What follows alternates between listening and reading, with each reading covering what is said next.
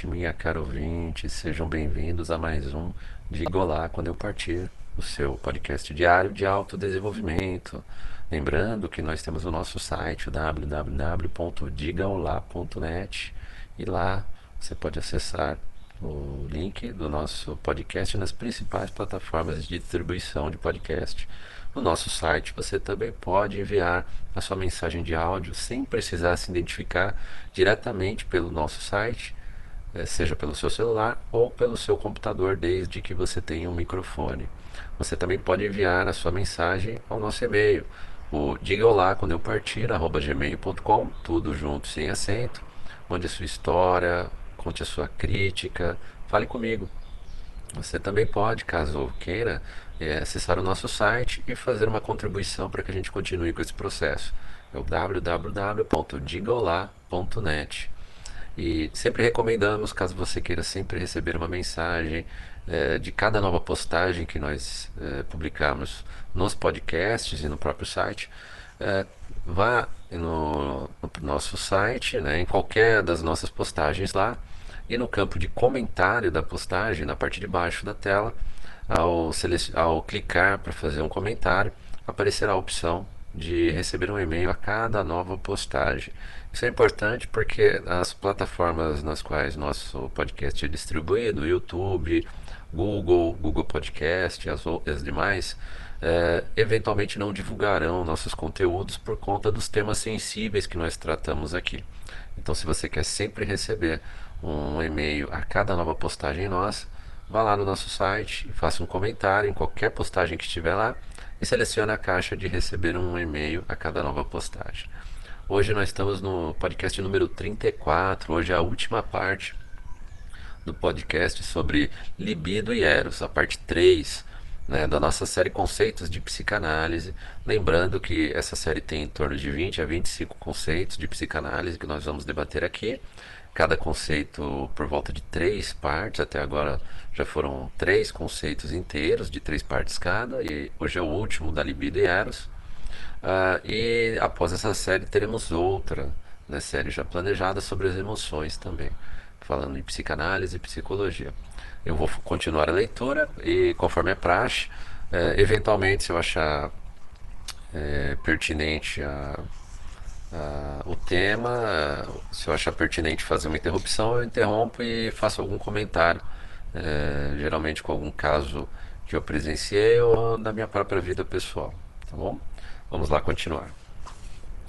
Uh, Abraham também discorre sobre a presença de fixações orais em pacientes mais neuróticos, uh, como aqueles preocupados com o ato de comer e com a comida, os que persistem em chupar o dedo, o dedão, e pacientes nos quais o hábito de sucção pode tornar-se anormalmente dominante. É óbvio que se poderia acrescentar os fumantes a essa lista, inclusive, claro, o próprio Freud, que era um fumante inveterado de charutos.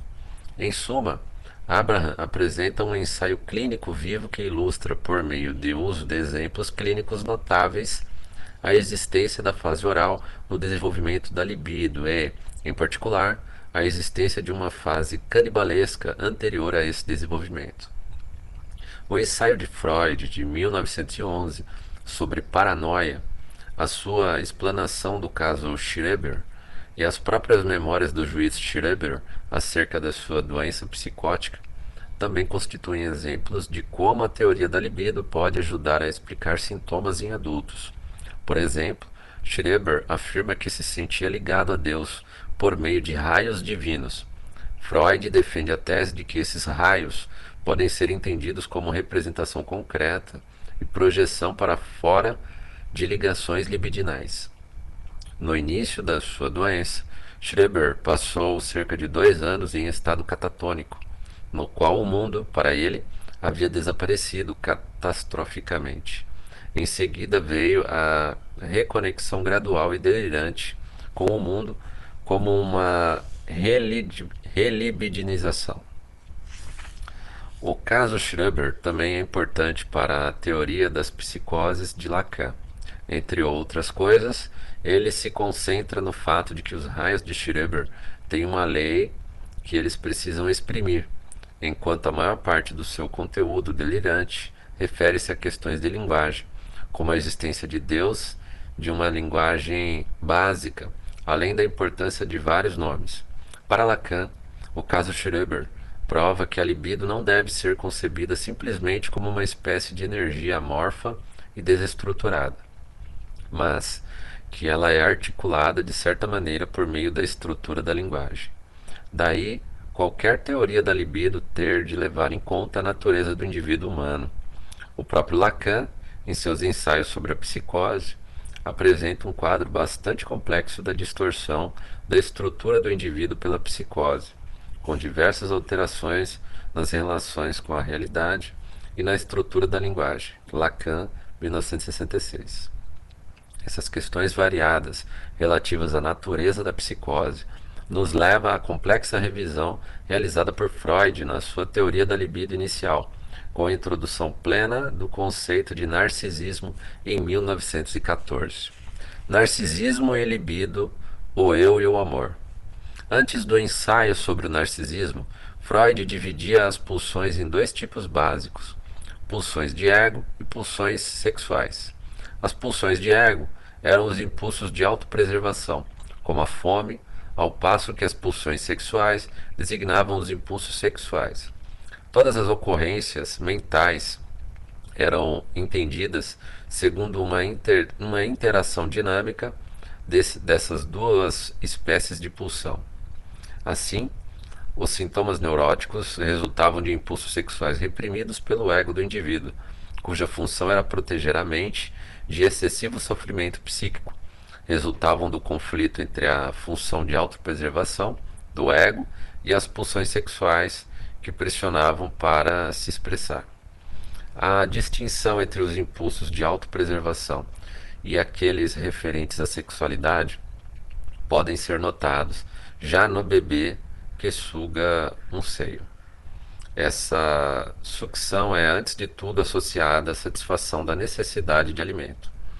Mas os hábitos da criança também se comportam como uma zona erógena, em que a passagem do leite morno provoca sensações prazerosas, o protótipo da satisfação sexual. Freud descreve como a atividade sexual liga-se desse modo, no início, a funções que atendem a propósito de autopreservação e não se torna independente senão bem mais tarde. Ninguém que já tenha visto um bebê recostar-se saciado do seio e adormecer com as bochechas coradas e um sorriso feliz, consegue evitar a reflexão de que esse quadro persiste como protótipo da satisfação sexual na vida futura. Freud, 1905. Se a alimentação requer um objeto, o seio, para satisfazer a fome, os sentimentos sexuais são satisfeitos por uma parte do corpo do próprio indivíduo, como a boca, ou seja, os sentimentos sexuais nessa etapa são autoeróticos. A necessidade de reiterar a satisfação sexual desliga-se da necessidade de alimento, de modo que a sexualidade, a princípio apoiada nas funções de autopreservação, torna-se independente delas numa etapa posterior. Portanto, a sexualidade provém do funcionamento do corpo, mas depois se desliga das suas origens corporais. Aceitemos ou não a teoria freudiana das pulsões e suas origens, a questão é que a teoria é feita para dar uma dualidade básica ao funcionamento psíquico. Sem essa dualidade, seria difícil explicar o conflito mental. As pulsões do ego, fundadas na autopreservação, devem ser entendidas mais como fundadas na realidade, na necessidade e na capacidade de obter comida e suprimentos e para evitar a dor. Por outro lado, as pulsões sexuais encontram-se mais no domínio do princípio do prazer. São menos suscetíveis à realidade, mais voltadas para a busca de satisfação. A libido permanece no domínio do princípio do prazer por tanto tempo, por causa da sua capacidade de evitar a frustração por meio do alterotismo. A satisfação pode ser prolongada na fantasia por intermédio da repetição da atividade alterótica a princípio pela sucção e mais tarde pela masturbação. Freud descreve então o grande avanço ocorrido na compreensão da natureza da psique, com as observações da análise de transtornos psicóticos e a introdução do termo narcisismo e com ele a definição de uma dualidade nova e complexa entre a libido do ego e a libido do objeto. A análise de transtornos psicóticos revelou que o ego não era por si só uma instância de repressão e fuga de dor, mas que a libido também estava ligada a ele. Desse modo, como poderemos ver no paciente esquizofrênico mencionado acima, que retirara a libido dos seus objetos, de outras pessoas que eram quase exclusivamente preocupado consigo mesmo, e possível a, é possível a transferência patológica no indivíduo de praticamente toda a libido, que nas pessoas normais volta-se para fora, na direção do mundo e dos outros. Ou seja, a libido pode estar ligada ou investida de várias maneiras, seja no eu, seja nos outros. A libido que foi retirada do mundo externo e dirigida para o ego dá lugar à atitude do narcisismo, ou amor por si mesmo, na linguagem comum. Assim, os impulsos de autopreservação são como as pulsões sexuais, de natureza libidinal. São impulsos sexuais que, em vez de objetos externos, tomam como objeto o próprio ego do indivíduo. Essa libido das pulsões da autopreservação, e agora denominada de libido narcísica, no entanto, normalmente o ego também conserva certa quantidade de impulsos de pura autopreservação que não estão ligados a pulsões sexuais. Não fosse isso, a fome, por exemplo, seria sempre sexualizada.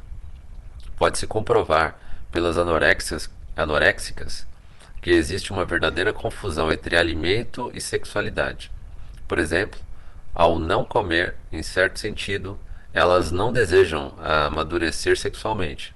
A menstruação é suspensa e, ocasionalmente, em casos graves, elas podem até atrasar a, a maturação sexual do, no início da adolescência.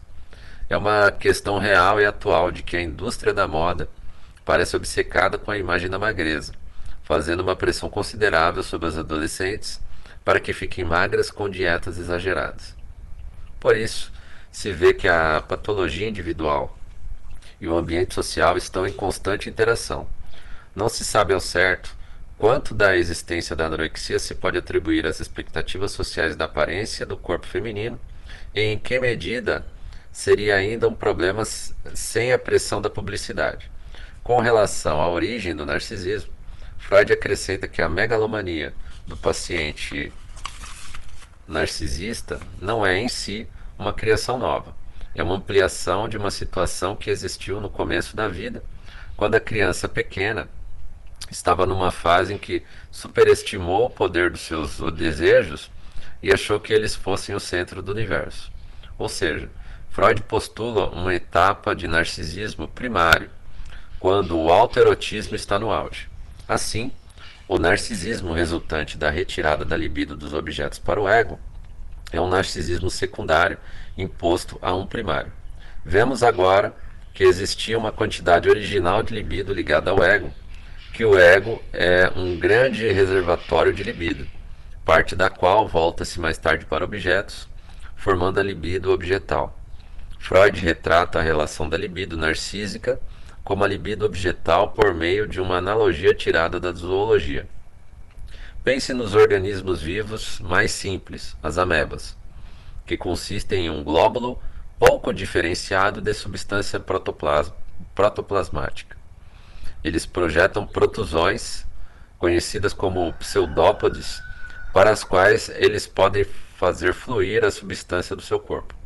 Eles são capazes, no entanto, de recolher as protrusões e tomar a forma de novo de um glóbulo.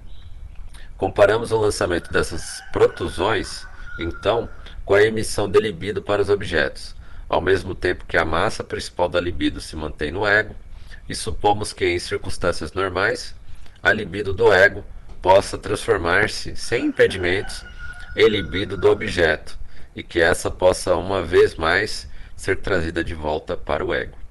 Portanto, em vez de um conflito entre as pulsões do ego e as pulsões sexuais, temos agora um conflito entre a libido do ego e a libido do objeto, com um vai e vem constante entre ambas. Com essa nova dualidade, Freud explica tanto os estados anormais como visto na psicose, com uma retirada radical da libido dos objetos, e na hipocondria, em que a libido se vincula ao corpo ou a uma parte do corpo do indivíduo, quando alguns dos estados normais, como adormecer, quando o indivíduo se afasta do mundo, retirando a libido dos objetos e trazendo-a de volta para o ego. Amar consiste num transbordamento intenso da libido do ego para o objeto amado. Na verdade, a megalomania do psicótico é, nas palavras de Freud, de todo modo comparável à conhecida supervalorização sexual do objeto na vida erótica normal. Dessa maneira, aprendemos pela primeira vez a compreender um traço numa doença psicótica relacionando com a vida erótica normal. Se Freud postulou um estado de narcisismo primário em que a libido da criança pequena está virtualmente desligada dos objetos, pensadores subsequentes enfatizaram ser impossível ver a criança desligada de um objeto, que a criança tem sempre uma relação em certa medida. Só se poderia conceber a possibilidade de um narcisismo primário dentro do útero. E mesmo aí, existe a possibilidade de consci consciência da presença da mãe, pelo menos pela presença ruidosa dos batimentos cardíacos da mãe. Por isso, Donald, Donald Winnicott ressalta que é impossível pensar numa criança pequena sem lembrar da mãe, que é mais acurado retratar o do mãe-bebê como primário do que o próprio bebê desligado de um objeto. Desde então, os analistas, em maioria, também acrescentaram a ideia de uma relação entre um indivíduo e o outro, com qualquer ponderação de desenvolvimento sexual, algo que se encontra em Freud e Abraham, mas não foi muito desenvolvido por outros teóricos. O indivíduo humano e as pulsões, o caminho da transformação. Vimos nos três ensaios que, para Freud, o indivíduo pode organizar gradativamente as pulsões por meio do desenvolvimento. O que se propõe nessa sessão final é uma maneira de entender mais o indivíduo como indivíduo libidinal ou como organizador das pulsões. Freud afirma que as pulsões da infância não são unificadas, mas consistem em alguns componentes diferenciados, ou pulsões parciais, cada qual com uma ligação libidinal especial com uma zona erógena, uma parte do corpo que provoca uma forma de excitação sexual, usando evidências, por exemplo, de perversões em que as pulsões parciais se desfazem. Freud afirma que usualmente a pulsão sexual se forma de várias pulsões parciais, no que ele chama de organização sólida.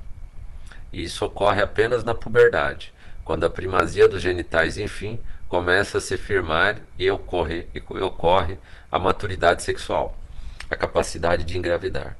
As zonas erógenas, então, se adaptam à nova disposição em que poderia e que predomina a zona genital. A nova organização é resultado da combinação de pulsões parciais numa unidade pelo adolescente. A teoria das pulsões de Freud aponta assim o caminho no qual o indivíduo da adolescência pode tornar-se organizado ou desorganizado se as coisas não ocorrerem bem.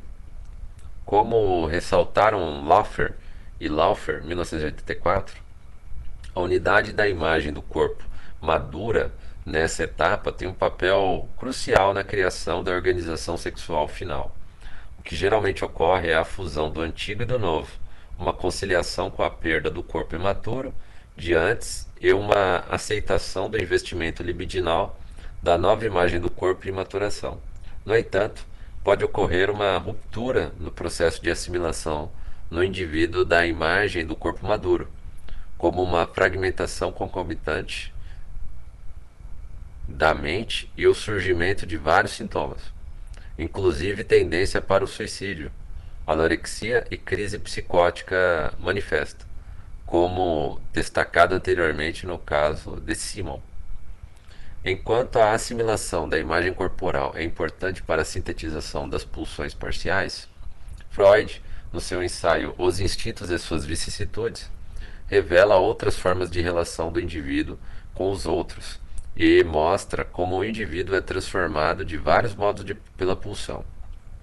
Ele parece descrever uma relação complexa entre o indivíduo e as pulsões, na qual aquele aparece e desaparece em vários pontos de uma complicada nota, de uma complicada rota ou circuito da pulsão. Embora o objeto máximo de cada pulsão seja buscar satisfação, pode haver caminhos diferentes para o mesmo objetivo, e objetivos diversos podem ser combinados e permutados entre si, refletindo mais uma vez a fluidez da libido. Para correlacionar alguma dessas rotas no que diz respeito às pulsões sexuais, Freud examina em detalhe perversões como o sadomasoquismo. Ele descreve como a pulsão sexual, sentida como gozo sexual, traça sua trajetória pelas relações entre dois indivíduos, como o sádico e o masoquista. A posição que cada um dos indivíduos assume em relação ao outro, a do sádico diante do masoquista e vice-versa, vai direcionar a pulsão e transformá-la de várias maneiras. O gozo sexual é diferente quando se assume a posição do sádico, contraposta do masoquista, embora a sobreposição também ocorra. Tais situações revelam a presença do que poderíamos chamar de caminho transformacional entre os indivíduos. O indivíduo aparece e desaparece em vários pontos de um complexo circuito da pulsão.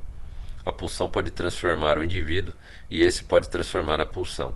Assim vemos que a libido pode o libido como força motriz por trás da pulsão pode ter um lugar na teoria psicanalítica atual, mas como um elemento de uma trajetória que leva adiante e para trás de um indivíduo essencialmente libidinal. O filósofo Herbert Marcuse incrementa a teoria freudiana da libido com um toque do seu marxismo para criticar o fato de a civilização moderna ter se tornado tão repressiva. Freud afirmou que a civilização exigia a repressão das pulsões sexuais para que os seres humanos trabalhassem com eficiência. Marcuse argumentou que isso pode ter sido necessário enquanto os produtos básicos eram escassos, mas se tornou desnecessário quando a tecnologia moderna passou a satisfazer a nossa necessidade sem repressão. O trabalho desagradável poderia ser bastante reduzido, de modo que não precisávamos mais conter a sexualidade. Na sua visão revolucionária de uma nova sociedade, a libido está liberada não precisando mais amoldar-se às exigências exageradas de uma civilização repressiva. Em lugar dela, teríamos uma civilização libidinosa, que dissolveria as instituições repressivas, daria mais tempo para o prazer e a recreação e acabaria com o isolamento da classe trabalhadora. Embora Marcuse não diga claramente como uma sociedade dessa seria mantida, sua visão de uma nova relação com a sexualidade foi muito influenciada foi muito influente, um dos princípios norteadores dos movimentos estudantis dos anos de 1960. Ainda que essa visão possa ser considerada incorrigivelmente utópica na nossa cultura de mercado materialista, talvez precisemos dar mais espaço à ideia da libido. Sem ela, corremos o risco de perder a subjetividade na busca de ganhos materiais.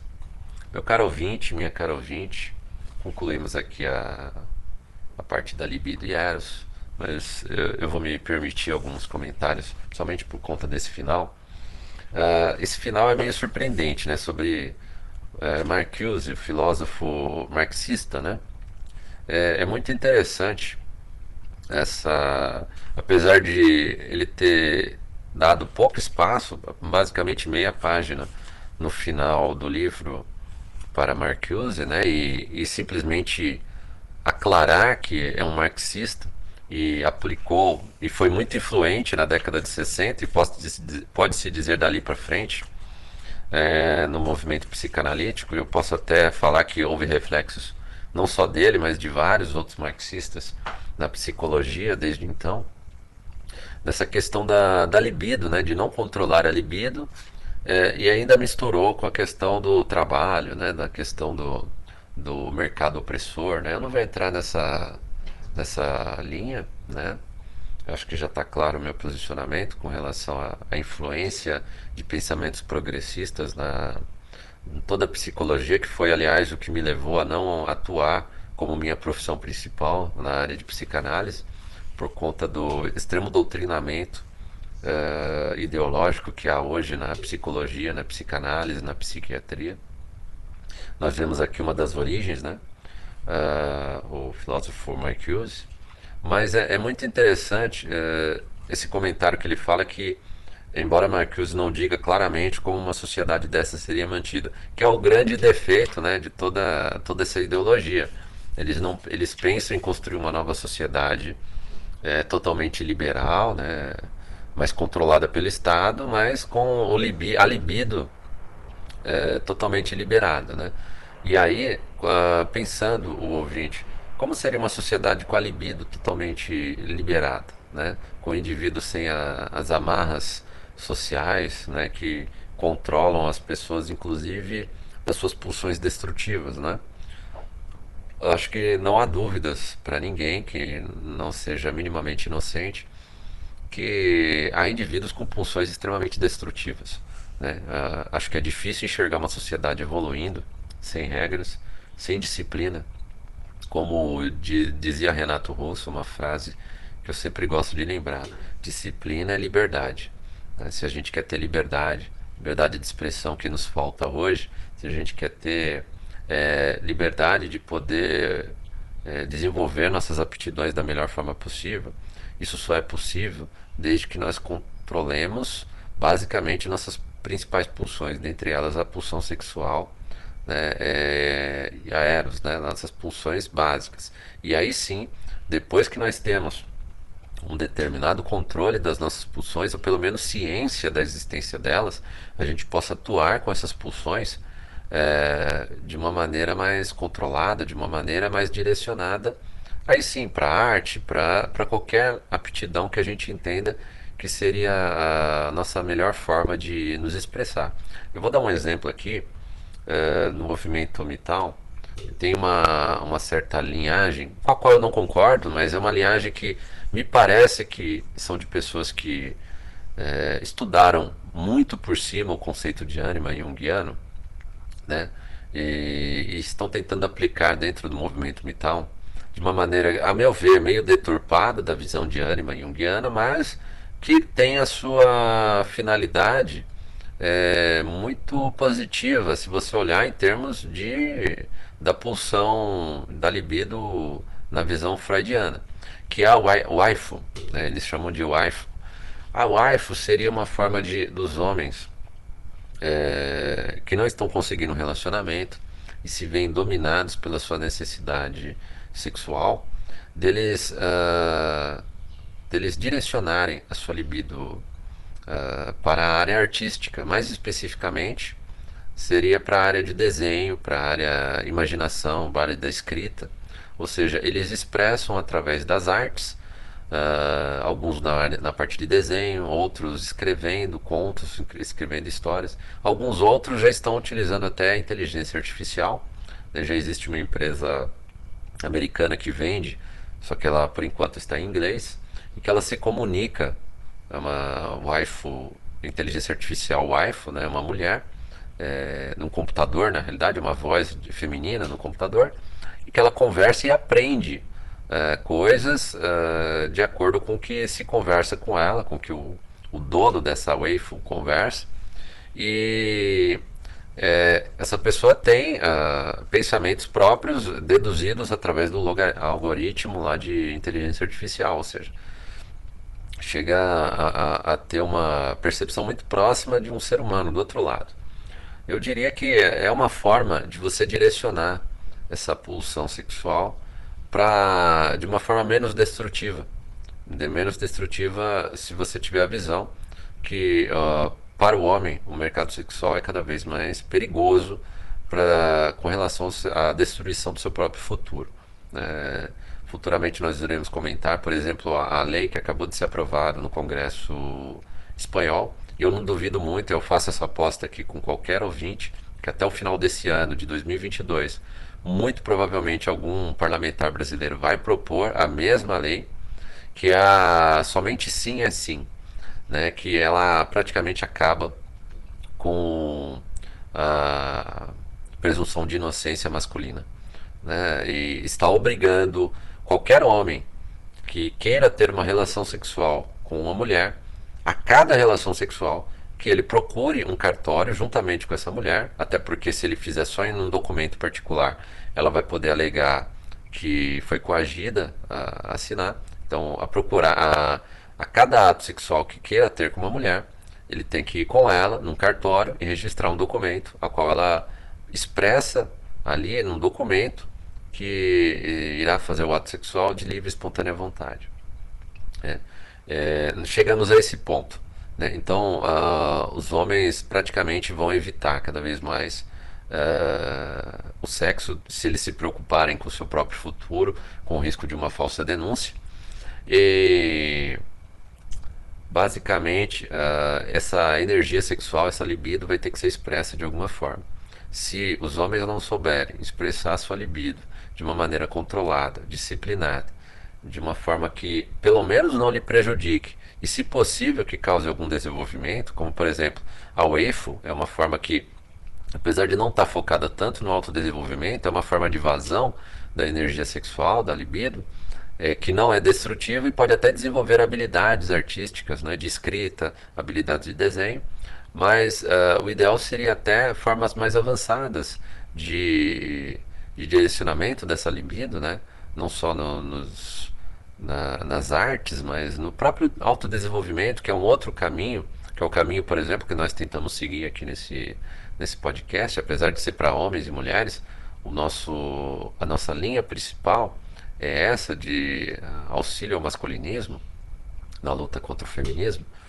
Uh, então, uh, nós vamos ver um grave problema na sociedade futura, é, levando em conta a aplicação desses, desses conceitos e e sabendo que muitos psicólogos, psicanalistas e psiquiatras seguem essa linha de liberação total da libido. Né? É, eu conheço profissionais da área de terapia né, que são adeptos dessa, desse pensamento de, é, de que o indivíduo deve. É, não deve se reprimir, tudo, e isso acaba levando às vezes o indivíduo, né, na busca da sua felicidade, na extravasão da sua libido, acaba se colocando em maus lençóis, acaba prejudicando todo o seu futuro e o profissional que eh, de certa forma o induziu a isso não tem, eh, acaba não se responsabilizando pelo grande estrago que causa na vida das pessoas. Então, aquele alerta que eu sempre faço, meu caro ouvinte, minha cara ouvinte, em todo podcast é cuidado com o profissional de psicologia, psiquiatria psicanálise que, com qual você vai se consultar. A grande maioria deles, no dia de hoje, eles tentam doutrinar você na ideologia dele. Então preste sempre atenção no, no que ele fala e principalmente no que ele não fala. Né? E sempre duvide da capacidade não só do profissional de psicologia, psiquiatria ou psicanálise, de qualquer profissional. Existem bons profissionais, existem maus profissionais em qualquer área. Sempre duvide da boa vontade, da boa índole, do profissional de psicologia, psicanálise e psiquiatria. Na dúvida, busque você mesmo seu autodesenvolvimento. Na dúvida, busque você mesmo é, se autodesenvolver e, e ter, preservar o que você sabe dentro de si que é certo e o que é errado. Ah, e com relação à parte da libido que fala é, da pulsão voltada ao objeto e da pulsão voltada ao eu, eu acho que dá para fazer um paralelo com o que o movimento Mital fala com relação à validação interna e validação externa. Né? Então, desde que nós é, buscamos a segunda teoria, né, a, nós passamos a projetar a libido no objeto e, e para fora de nós, né, é como se nós estivéssemos buscando uma validação externa. É como se o nosso prazer estivesse fora de nós. E aqueles indivíduos em que excessivamente praticam a masturbação, é, é como se é, essa energia para fora, essa validação externa não viesse. Então ele começa a procurar a própria validação interna, no caso da masturbação, de uma forma negativa, ou naqueles que buscam seu autodesenvolvimento, é, que se fecham dentro de si para se proteger dessa sociedade misândrica na qual nós vivemos, é, tentam utilizar a sua projeção é, do, em vez do objeto, nessa projeção do eu, evitando, claro, sempre uma inflação de ego, e, imaginando apenas a, o seu o seu alto prazer, que não seria isso, mas sim o seu autodesenvolvimento, buscando ser conviver com a sociedade na qual você está de uma maneira sadia, mas buscando o seu autodesenvolvimento para que você seja socialmente adaptado, mas que você não seja punido por, por essa sociedade e não seja é, punido sem a validação que essa sociedade não lhe dá. Você não ficar dependente da validação dessa que a sociedade não vai lhe dar, principalmente você homem no dia de hoje. Meu caro ouvinte, minha caro ouvinte, é, terminamos aqui o conceito da libido. Né? É, vamos ainda analisar qual é o próximo conceito a partir de amanhã. espero você aqui amanhã de novo. Lembrando que nós temos o nosso site, o www.digolá.net. No nosso site você tem o um link do nosso podcast nas principais plataformas de distribuição de podcast. Você também tem lá é, como enviar uma mensagem de áudio diretamente pelo seu celular ou pelo seu computador, é, desde que você tenha o um microfone, sem precisar se identificar. Você também pode fazer uma contribuição para ajudar no nosso projeto lá no nosso site. É, uma contribuição de qualquer valor, seremos gratos. Né? Você também pode enviar a sua mensagem pelo diga olá quando eu partir, gmail.com, tudo junto, sem acento. Conte a sua história, mande a sua crítica, fale comigo. E você também sugerimos, caso você queira receber uma mensagem a cada nova postagem nossa em todos os nossos podcasts, vá lá no nosso site, www.digaolá.net vai em qualquer postagem, vai lá no campo de comentário e quando você clicar lá, vai aparecer uma caixa de seleção em que você pode colocar para receber uma mensagem de e-mail a cada nova postagem. É importante vocês cadastrar lá no nosso site nisso, dessa forma, porque as plataformas eventualmente não distribuem os nossos conteúdos, porque nós tratamos de temas bem sensíveis aqui diariamente. Meu caro ouvinte, minha caro ouvinte, muito obrigado por me ouvir por mais esse dia e até o próximo podcast. Até amanhã.